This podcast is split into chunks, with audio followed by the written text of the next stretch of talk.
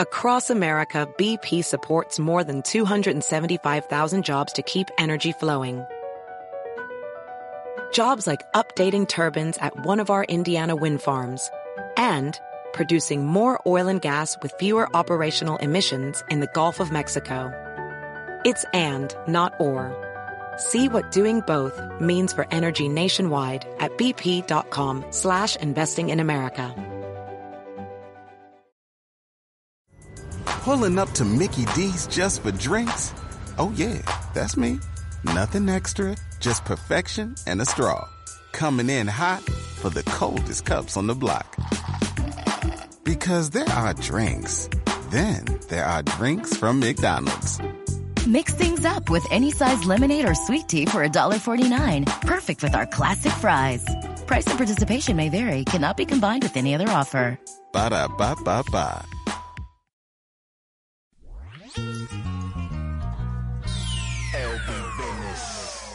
When people think of today's North Carolina MC, they probably think of popular artists like J. Cole, The Baby, Rapsody, and then they also think of Wale, Drake, Kendrick, Kendrick, um, Kanye, just to kind of name a few in terms of what people have been influenced by, what this group is that I'm about to introduce has, who they've influenced. Um, and I would totally agree with that.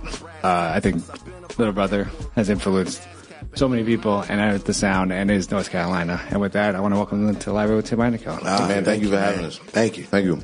Uh, as I said, you guys came out of North Carolina, but these artists came after you. So who were you listening to? Uh, what was the North Carolina scene when you guys were there? Um, at the time, you know, of the two of us, I'm actually, you know, born and raised in North Carolina. Uh, Pooh, you know, was uh, born and raised in Virginia. And, um, you know, for me, North Carolina was always like a melting pot of sounds. So, where I grew up in Greensboro, North Carolina, it was a college town. So, what you had was like this influx of a lot of out of towners, a lot of people coming from up north, um, coming down and going to school. You also had drug culture. you know what I mean? You also had, you know, the drug dealers that was coming from up north and kind of making their way down, working their way to Atlanta. You know what I'm saying? So you had all these, uh, northerners bringing their influence and their sound with them.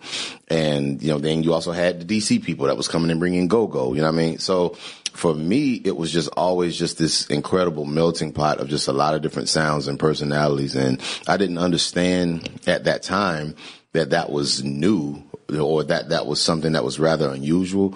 To me, it was just home. Mm-hmm. It was just Greensboro. So when we came out and um, people were like, "Oh, they don't sound like they from the South," I was just like, "Well, shit, we from my South." you know what I mean? That was my experience. So uh, so at that time, yeah, you had MCs coming up. Um, you had you know the Busy Boys. They were a local crew. Um, that included uh, Ski, who is now, you know, you know, Ski Beatz, who went on to produce Rockefeller and, um, you know, Jay Z, Camp Lo, the whole, you know, Uptown Saturday Night album.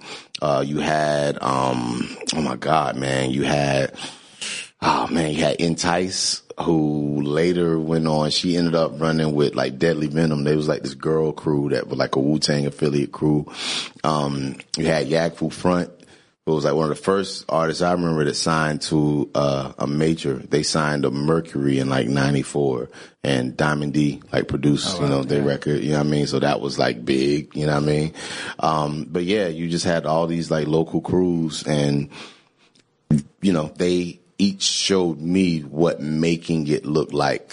You know, it was like, man, if they made it out of here, like wow. You know i mean? There, there, there, it showed me that there is a line from here to there. Mm-hmm. and so that was kind of stuff that i came up on. For me um just growing up in northern virginia like we gravitated more towards um what was happening in new york. So i grew up on and i had a friend that was from new york and like most new yorkers when they move somewhere they bring New York with them. Yeah. Um, so that's how I got into Wu Tang. I got into Biggie. I got into Nas. Like Mobb Deep. Like I, it was him bringing music down. And I got to give a special shout out to BMG and um, how you used to get, get like 10 CDs for like six cent. Uh, yeah, yeah, I remember those days. My brother figured out he figured out how different to rig addresses. the system. Same address. Oh, different yeah, names. different names. And and we would just we would just get so many. Like he got I say we because I ended up stealing some of them CDs, but he would just get so many different CDs and he would just be, he'd see a cover or a name and it interested him and he'd get it. And, um, like it was that and then it was go-go music. Like that's what I grew up on was go-go music. And so, um, when I moved, when I went down to North Carolina to go to school, to go to college, I was 18 years old and just to see that atmosphere was similar to, what I already experienced in Virginia. I mean, you had the influx of, you know, more what people would call like traditional Southern music, but for the most part, it was a melting pot, just like it was where I grew up at. So, mm. um, you know, I felt right at home. Uh, the new album, May the Lord Watch, is I think an incredible album, and it definitely reminds Thank you so you, much, man. Reminds you of all the albums before. And the crazy thing to me is that Ninth Wonder isn't on this, but you guys you know, got a bunch of producers together to recreate the Little Brother sound. Um, and the, always the thing that I've appreciated about your work is that each album, if I were to skip a track, I would feel like I missed something. Oh wow! So I wow. would never want to skip a track. And same for this album. uh, how did you guys do that? Like, how did you kind of um, create a the same sound with totally different producers on this?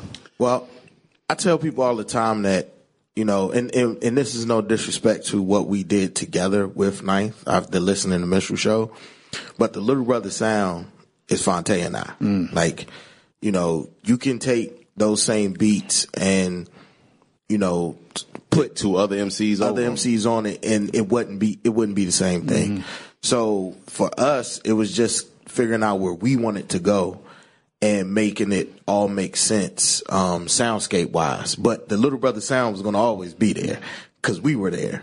And like I said, it was just us figuring out, you know, we had to sit down and refigure each other out. Man, and then, listen. which was its own process. And then as we, as we re, you know, got reacquainted with each other and how we both create at this point in our careers, we were able to take all of that and figure ex- exactly what we were looking for sound wise because we couldn't describe it. Yeah, it's, it's like, you know it's art. I mean, it's subjective, and it's just one of those things where you know um, you know it when you hear it, and you know I think the past couple years uh, since I've been away, since me and people weren't doing Little Brother, you know I spent a lot of time doing you know work for TV and doing Mm, excuse me, doing verse, uh, doing voiceover work and things like that. And, you know, I had, you know, one of my homies in the voiceover game, you know, he just always told me, he's like, man, if you don't get a gig, you can't take it personal. You know what I mean? It doesn't mean that, oh, you're a shitty voice actor or whatever. It's just, you maybe the producer was looking for something else. And that really just changed my outlook on my approach for art. And it just, it really helped me to not take any of it personal. It's just like, listen, if it doesn't work, it just doesn't work. There's no need to, you know, beat yourself up about it. Let's just find the thing that works. And so when we were crafting the album and just looking for beats and working with the producers that, you know, we had worked with before and some producers we had never worked with before, once you identify that thing, you got it. You know what I'm saying? Right. Like it's getting to the, finding the thing is the hard part. But once you find it and once the producer sees it's like, ah, that's what you're looking for. Then it becomes easier to kind of replicate and to flesh out over the course of an album.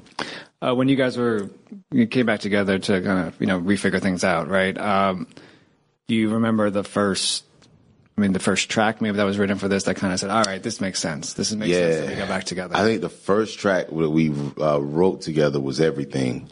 That was the very first track. That track is dope. Oh, thank, thank you so much. Thank you. Yeah, that was the very first time that we sat down and um and and wrote together in you know nine years. Yeah. And so we did that one, and uh and then right after that one, the next one was the feel, and that just kind of you know was like all right, Okay, we got that one, and then after that one, I think the one where we was like, I was like, "Yo, we back." Good morning, Good morning sunshine. sunshine. Oh, nice. That was the one we was like, "Okay, this is LB." Like we got it, and so um, it so that was a little bit of a learning curve there, just kind of figuring each other out again.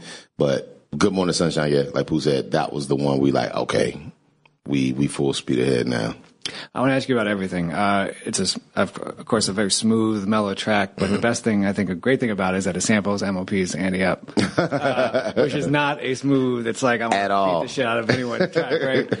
Uh, so how did that how did that happen? How did like what is the MOP Ante Up? What does that do for that track? Man, it just it's it's a juxtaposition. You know what I mean? It's uh you know, uh, Khrysis, uh, who produced that track, you know, he sent it to me and sent it to us and me and Pooh were just sitting over listening and I was like, yo, I think, you know, I, I think this is it. I think it can go. And so we laid our vocals down over it.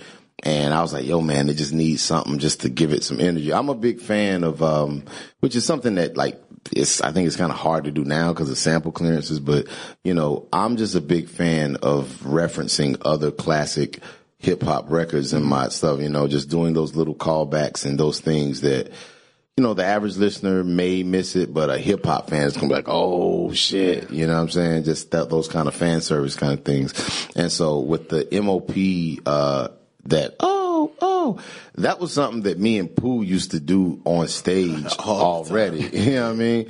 And so we would do it live and I was like, yo, what if I just threw that in there? You know what I mean? And so, uh, I hit, you know, my DJ, uh, Flash and, um, you know, we, you know, we, we, we threw it in and, um, yeah, man, it just, it was just something just to give it that dimension and also a nod just to, um, you know, to Billy and, and, and Fame. You know what I mean? We toured with them in the Europe. Splash Festival. Splash Festival Splash in Germany. Festival, yeah. This is like back in like, oh, nine. Don't get me lying about it. Yeah, it was a minute ago. Oh, Splash eight Festival in. Germany when Jay Z headlined and Shaggy went on before him. That's all I know. Google it. Shaggy. I, Ice Cube was one Ice night. Cube, and Ice Cube bodied that yeah, shit. that's when we actually got to really connect with MOP. Like they cleared the stage and uh, MOP was like, "Oh, we going, we going up there. Like y'all with us, come on." And it was just us and MOP. I got to meet Ice Cube, which is like Real nigga, quick, yeah. It was quick, but nigga, I was ecstatic. Met W Dub, Dub C, C, yeah. um, who's a fan, and uh, we was on side of the stage going crazy, like little brother MOP watching watching Ice Cube. Yeah, Go that shit was nuts. So yeah, that was just a nod to that and just, you know, a, a, almost like a tribute, you know, just to the, the energy of that track. Uh, I think a, a great tribute you do on, on everything is when you both spit special edition, a pause for combat. Uh, assuming you talk about Combat Jack. Mm. Absolutely. Yep. Um, he, prior to passing, he was on the, he, we, I had him on the show to talk about, um, stuff he was doing with Spotify and the podcast. Uh, and most amazing guy I've ever talked to. Most Um, definitely. What was his for you guys? Uh, what, what what what's the biggest loss to the culture with him? His passing. um his voice, man. Like he he was able to even if you didn't really listen to rap like that, like if you just, you know, you just kind of you jumped in, jumped out whatever, but he his voice like he, was able to make everybody that he had as a guest like made him relatable to you even if you may have only heard him like once or twice. Yeah, Like, he was able to bring it out of them. Even Yeah. if you weren't a fan, he could just engage with them in a way that you were curious to hear. You may not listen to him on any other show. You gonna listen but you to can him listen to on him on that show, Combat. right. I think he he was like Johnny Carson in that way. Like you know the old school guys would say, you know, with Carson on this show, no act was bigger than Carson. You didn't watch Johnny Carson because of who was on the show. You watched it for Carson. Mm. And I think it was the same thing with Combat, man. Combat was just a dude that, to me, I just thought the biggest loss, you know, on- top of what Pooh said, just his voice. I think it was just his energy, man. He just had a very loving spirit. And, you know, every time we saw each other, it was always love. It was always positivity.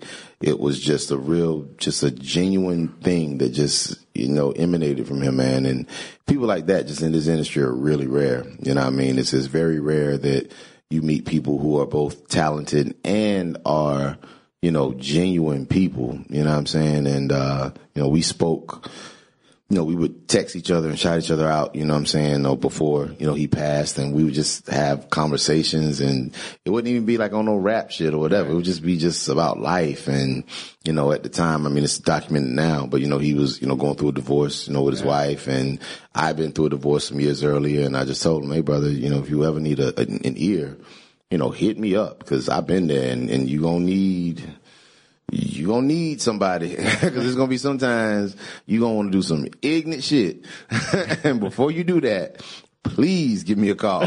you know what I mean? And so, uh, so we would just have conversations, man. But yeah, just his loss was such a big thing, and uh, we mentioned him, uh, Combat Hagar. That was a shout out to uh, our friend uh, Darian Hager. Who was another uh, brother in Durham, North Carolina. Um, he was like a he worked security. He did like some concert promotion, and everything, but he was just really warm, great, you know, just genuine guy. And uh, he passed of colon cancer. Oh wow! And so, you know, that kind of those lines, with that being the first song that me and Pooh recorded after nine years. Um, shouting those two men out that we lost and, you know, two friends of ours that had passed. I think that kind of set a, a, a tone and a, and a, precedent for how serious the rest of the work was going to be. Mm-hmm. It's like, man, we done lost some of our partners, homie. Like, we got to come correct on this shit and do right. With, with that, I mean, you on um, right on time, uh, Phonte, you spit survivor's guilt because I was built a little, a little different in the ride. is that kind of referencing what you just talked about now, or is it? Yeah, yeah, I think it is. It's referencing some of that. It's also just kind of referencing, um, you know, like being in your family. Like my man, uh, Jerrod Carmichael, he has like this joke where he says, you know, I have to tell my accountant, you need to create a whole nother, a whole nother column on in Excel for being the first nigga in your family to make it.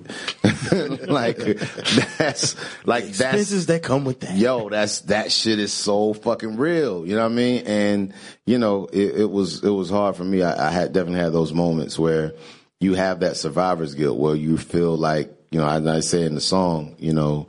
I was going through a storm and asked the Lord why. You go through hard times and it's like why, and then when you get that big check or you get that big look or whatever, you ask the same thing. It's like, well, damn, why me? You know what I mean? And, and it is a little bit of, you know, survivor's guilt, you know, a little bit of self sabotage there because you don't feel worthy of those things. You feel like, or at least I, I, I felt to, you know, to personalize it. I felt like, man, like, you know, I'm the one who made it. You know what I'm saying? And that's it's like you missed the glass or some shit. You know what I'm saying? And um and, and that and that fucked with me, you know, for for a while. And um it's dangerous. The danger in that is that when you feel that you don't deserve something, you internally and unconsciously do things to fuck it up. Right. so um it was important, you know, when me and Pooh was working on this record, I was like, you know, we we doing I work on, you know, on the album, but I also got to keep doing work on myself to mm-hmm. make sure that I'm in the right place and I'm fully present and I show up the right way in doing this record. So when when when actually when you guys are working together and you're hearing your verses go back and forth, uh, are there those discussions that you're having about like if a lyric stands out to you that you're kind of like trying to ask him what he means by it or vice versa?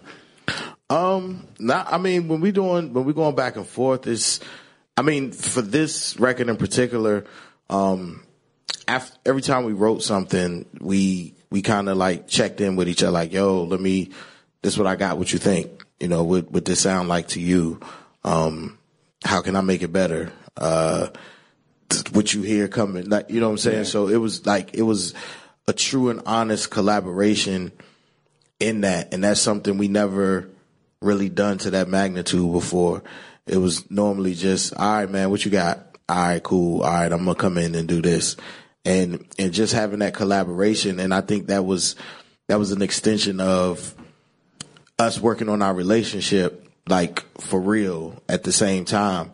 And so that all that comes through in the record is like we're working on our relationship while working on this record, and that's carrying over into the record, which which means we're having conversations that we would have never had before. Yeah. as we're as we're in, putting this now that you never had before in real life or on the record. Or on the record. you know what I mean? Like Pooh having a line like, you know, talking about, you know, doing Uber pickups, you know, trying to Like, I mean, that's something that he never, you know, 10, you know, 15 years ago when we first started, who would never have been that honest. Like he never would have been that raw. Five years on the record, right? Nah, straight up. But you know, but them, those are the moments that that resonate, and you know, I think a mark of great art is that you. It has to make you a little bit uncomfortable. If if your art doesn't make you a little uncomfortable, you haven't done your job. You didn't. You didn't leave it all on the on the table. Uh, in Right on Time, you also you reference uh, the War Report. Oh yeah. Um, obviously, Capone and Noriega's debut album. Yes. Um, what what was their impact on what was that album impact on you as an artist? Then also, uh, Big Pooh, do you have a like a go to album that could be the War Report, but maybe something else? It's definitely not the War Report. but shout out to, to, to Capone and Noriega. I do like that album. Uh, for me, my go-to album, um, it's actually two albums, uh, Illmatic and America's Most Wanted. That's a pretty good album. yeah. Pretty good, Pretty right? good. You know, Um, and I, those two albums are my go-to. And, and, and my third one is ATLiens. Um, for, uh, Nas and, and Ice Cube, those two are, and those two albums in particular are the reason why I, I want to do, I wanted to do what I do. Um, just hearing how they told stories, how they were so descriptive. It's almost like you weren't listening to a rap. You were listening to an audiobook right. and that appealed to me because I loved stories and I wrote stories and and so those are my albums along with ATLiens that I go to like it's almost like a refresher. Course. Yeah course. you need a Like refresher yeah, course master class. yeah you go back and, and well I go back and listen to those albums just to get me like okay all right that that was the that was the pickup that I needed that was the reset that I needed and then and then I go back to work Yeah, um, for me, just the War Report. That was just the record that you know. I mean, that came out, you know, like '97. So that was my freshman year at college. And again, you know, we're moving into college uh, dorm. I went to North Carolina Central University. I graduated in 01. Um, my degree was in English major, but my concentration was journalism. And so, man, um, you know, we moving in, you know, freshman year and it's transplants, it's everybody, we all on the same hall. And there was a dude on my hall and he was from Jersey and I cannot remember his damn name. I can see his face clear as day. I can't remember his name for shit. But this motherfucker played the war report on repeat and he would just blast it and have his dorm door open and he would play it and I'm just like, nigga, like, do you have any other album you could play? He would just play that shit. And, um, you know, he, he would, he would let that shit go. But, um, I remember the record that really spoke to me. Like he would play Blood Money and, ah, like, first off, I mean, to me, Impeach the President is the greatest breakbeat ever. Like that's just my number one breakbeat of all time. And, you know, just the energy in that record and, you know, I remember like they would play it. We would have like college night at this club called the Power Company, and we would go there. And you know, this is Bad Boy. You know, it's still kind of running shit, Mase, and you know, um, th- this is kind of the beginning of like the No Limit era. Like that shit is starting to happen, and so them records is going off. But at the end of the night, you know what I'm saying? I remember one night I was at the DJ. He was like, "Yo, yo, yo." Man, fuck all that shit. Yo, this is for my thug niggas. And he played Blood Money and like, I think like a couple of girls stayed on the floor, but like people just scattered and all these dudes just bum rush floor like, oh, oh. and, um, I just, I always loved that record, man. So it was for me at that time, it was almost like counter programming. It was just, you know, in the era of like kind of post, like Bad Boys, kind of this is post Biggie's death. Um, Death Row is, you know, that's kind of was on the decline. And, you know, you just had this masterpiece, like No Limit was really coming with just that super clean, you know, super kind of glossy kind of sound. War Report was just the total opposite of that. And, and it just spoke to me in a real way. Uh, Rapper Big Pooh, you recently told Complex that we, we wrote Black Magic, make it better to inspire, no matter your st- personal struggle, where you are starting in life. Waking up gives you another shot at being better than where the, than the day before. Um, was this was was Black Magic make it better um, about a personal story, a personal struggle, or was it more about st- struggle for those who don't have that voice? Um, I mean, it's always some personal in there, um, but it's definitely for you know other people as well. It's just you know, it's one of the always say when people be like, "Yo, man, how you doing?" I'm like, "Shit, I'm doing good. I'm above ground." you know what I mean? Like, Straight up. I, got an opportunity to to to be better than I was the day before, um, to make things right. You know that I need to make right, and you know, just this song in particular, man, it's just like as as black men. The fact that we even made it to 40 and 39 is fucking amazing. We beat Which odds. it shouldn't be amazing. Yeah, but, but, it but it's very Right. amazing. The fact that we're both doing something positive and, and, and stayed, remained on the right side of the law is fucking amazing. The fact that, you know, waking up is like, nigga, the fucking, the realest theme park uh, it's really to any amusing amusement park ride or any fucking. I don't need jumping. to seek thrills as a black man. Nigga, My life, is, a thrill. It's just Right. just all the shit we got to go through on a daily basis, and and to still wake up every day and be happy to be here. Hmm. Like nigga, that's magical. you know what I'm saying? That's that's some magical shit. And so, real. and and and that's for me. That's what this song represent, man. Um, it's just like yo. Like I said, it's, it's, it sounds simple, but it isn't. Yo, I wake up every day thanking God that I woke up and I have a chance to be better today than I was yesterday. Like, that's the realest shit ever. And, and I know it's a lot of people that feel that way. And if you don't feel that way, you hear this song and you start thinking like, damn, you're right. I mm-hmm. did wake up today. Cause you, you take shit like that for granted. But, you know, we're at an age, I mean, I faced my own medical scare and, you know, we're seeing people that we know and love, you know, passing away and you're facing that mortality. When you 20, you think you fucking invincible. Right. Like, can't nothing happen, nigga. I'm gonna be here for a long time. Nigga, long time could be tomorrow, nigga. like, your long time could end quickly. So, um, that's all I was thinking about all those things when we wrote this record, man. And it's just to inspire people, man, like, yo, shit, you got another chance, man. Like, take it. Like, do something with it. Do something real with it. And that's what it represented for me. There's a couple of lines that I could totally be t- interpreting it wrong, which is why I have you here. So that's great. did. uh, and it's because I see these lines not as you calling out anyone. It's you kind of being like, really though? Like, Yeah, yeah. Like that. And it's, uh, well, Phonte, it's the end where you spit, you really about that life or are you just hashtagging? And then Pooh comes up and goes, you're really self-made. Are you, or is your cash app? Are you cash apping? Yeah. Yeah. So is that a calling out line or is that more like, all right, stop the bullshit? You know, you're Absolutely. Stop Stop, the the, bullshit. Like, you know, you, you can't say, you know, you know, um, what people is, what, what is considered as activism or, uh, wokeness or whatever now. Um, a lot of it is just, you know, it's just kind of for show. And so, you know, I think the question that you have to ask, you know, anyone that is trying to help someone or is trying to just make things better in their community or whatever, I think the main question you have to always ask is what have you given of yourself?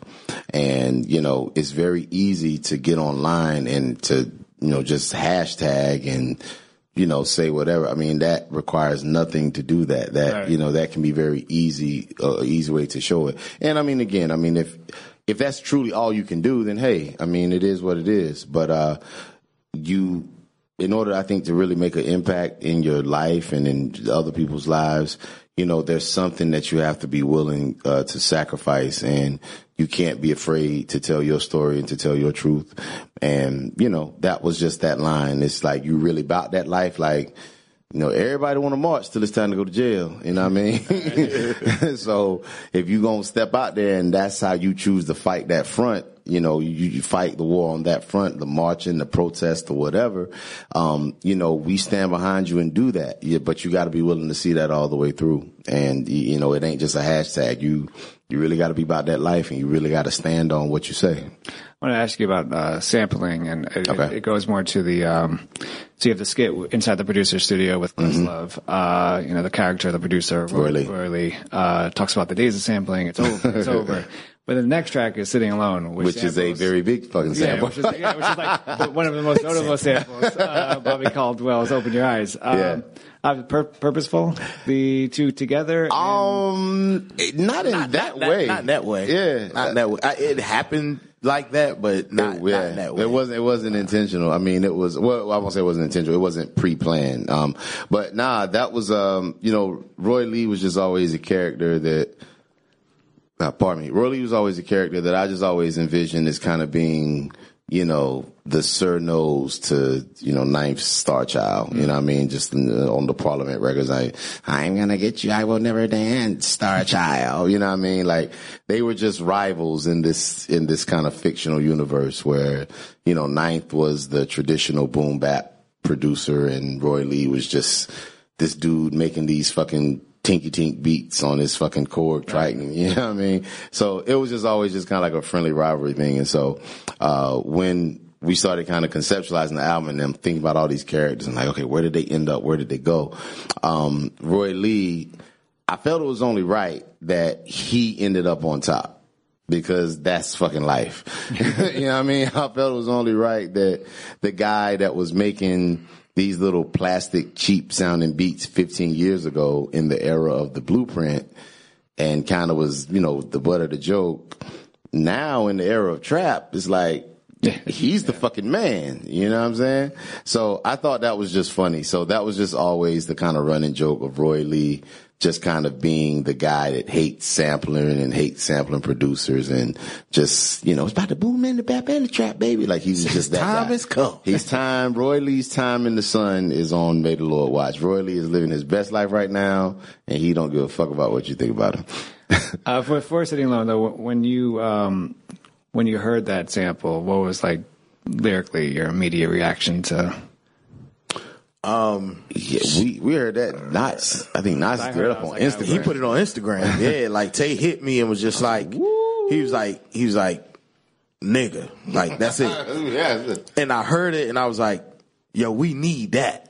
yeah. And he, I he, hit Nottz. He hit like, Nottz, and about three minutes later, he was like, I got it. yeah, not yeah, not sent the files. You know what I mean? Yeah. And uh, yeah, I you know I always like you know with you know with samples that are that were vocal samples.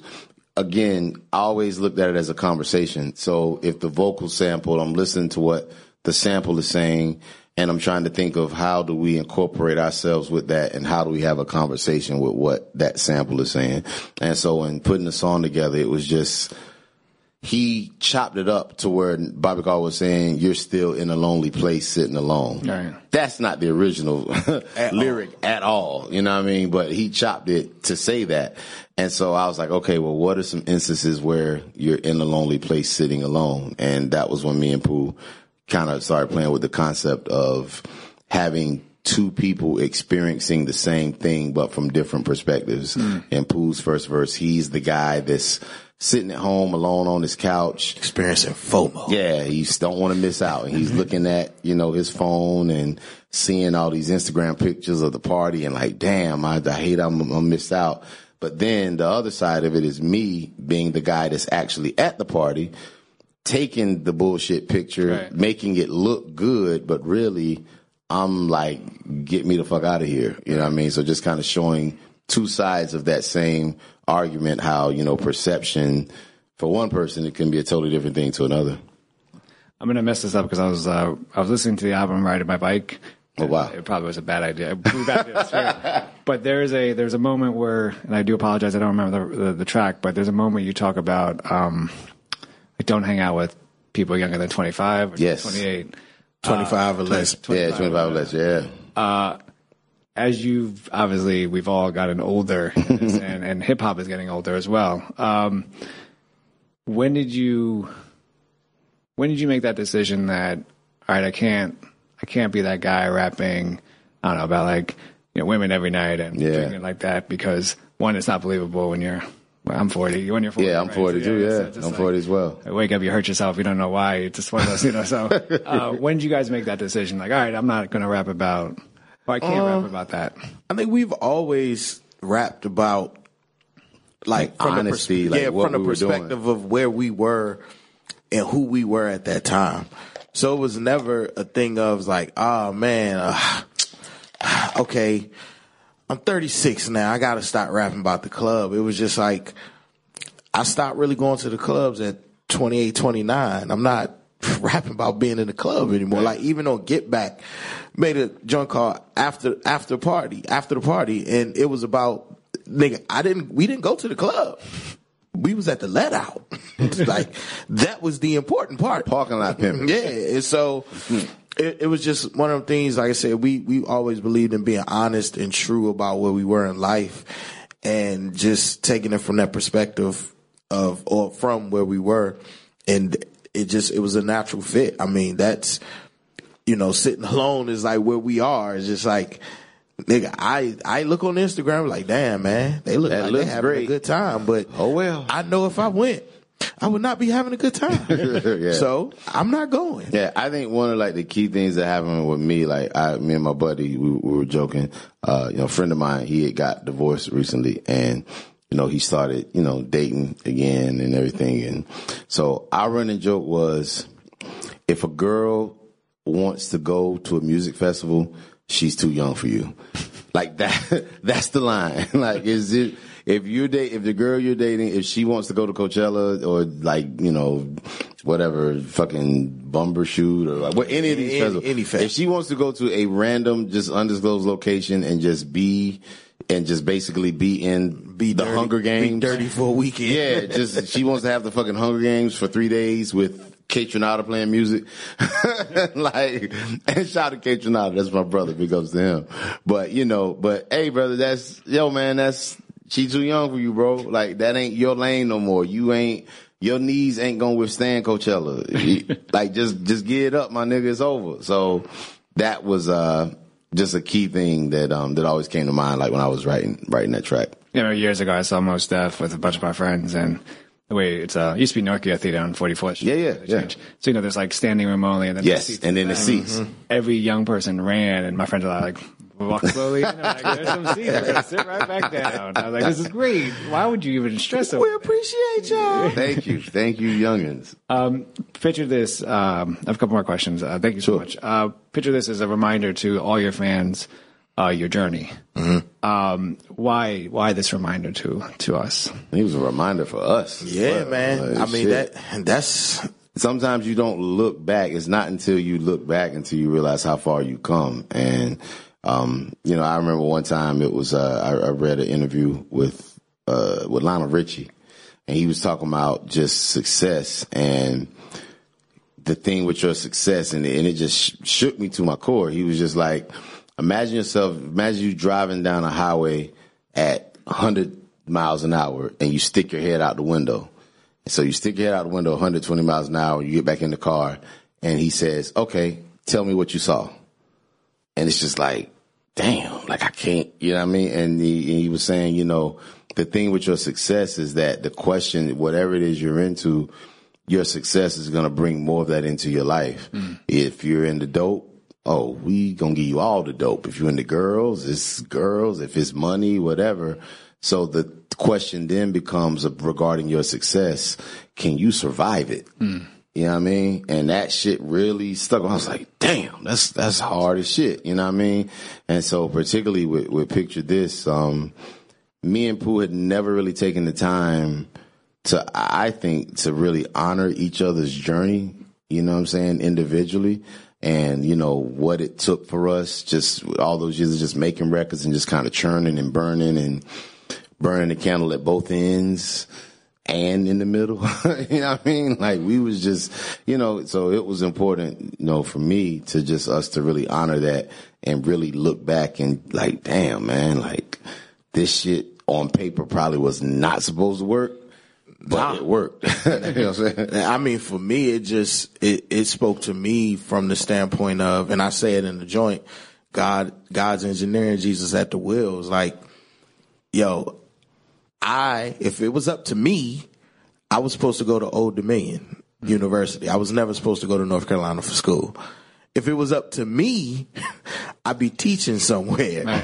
but God had other plans for me. Luckily, it wasn't up to you. it wasn't up to me. And and so that's what this song like just even hearing the beat and then when um my man Blakk Soul when he when he uh him and Tay you know got went through the hook and they laid it. That's just what it, it spoke to me. Like yo this this was your this was your path.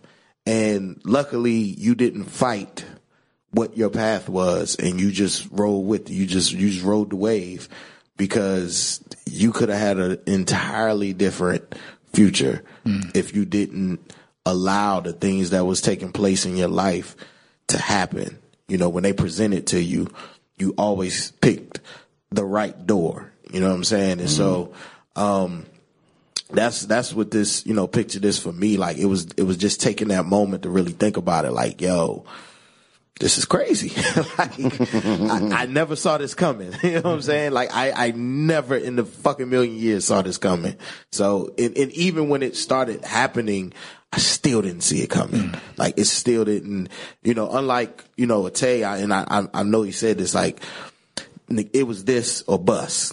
And It, it was this or I'm going to be trying to do this for me, it was okay. I'm going to try this, but let me think about what happens if this doesn't work. Yeah. Right. And that's what I had hopes, but never thought I'd sign a record deal. And it was like, so when it really started happening, it was like, yo, this shit is really happening. I'm so unprepared mentally.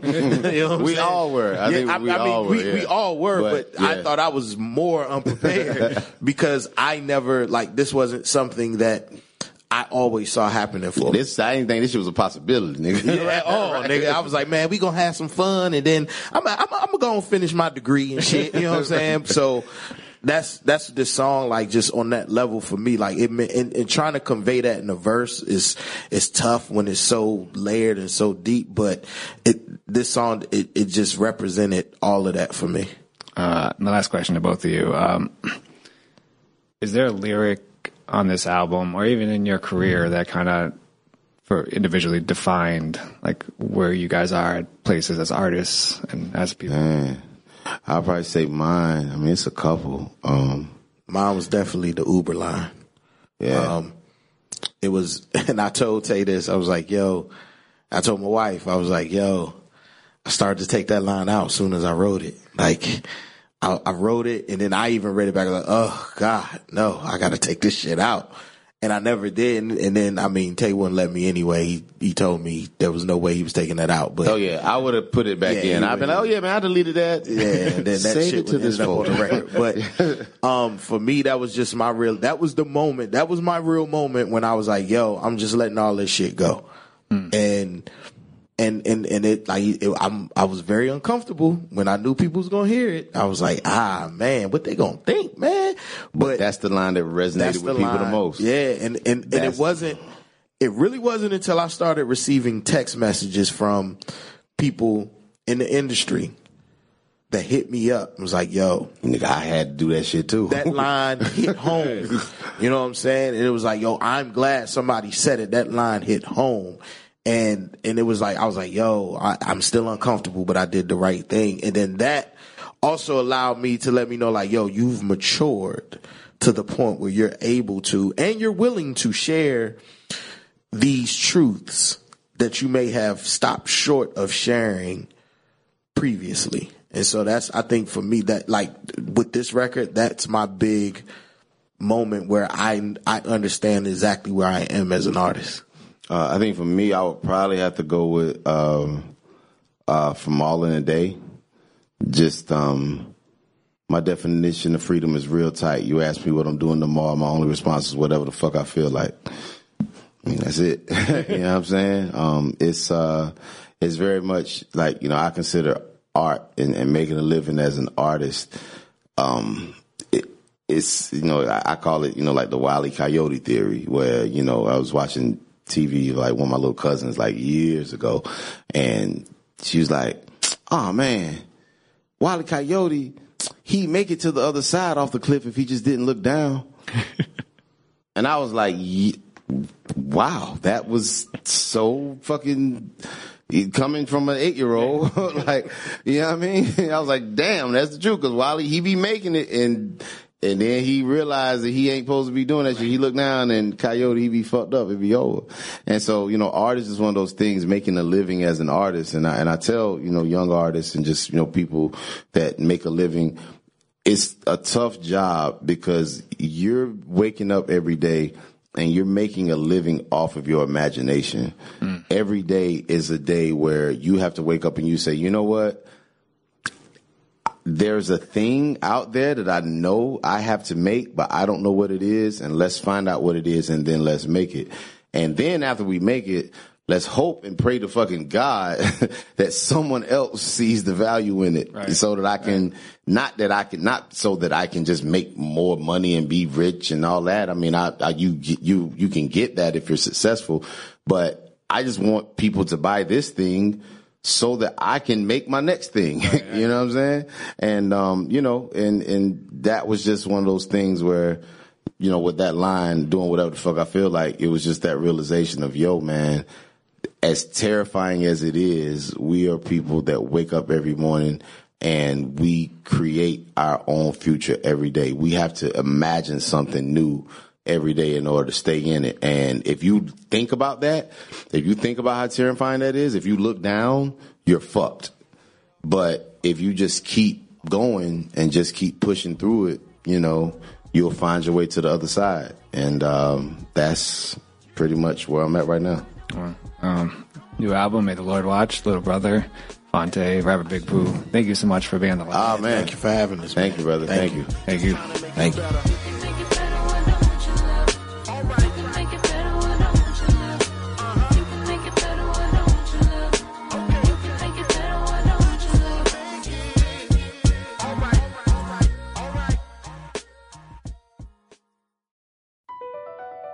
Across America, BP supports more than 275,000 jobs to keep energy flowing.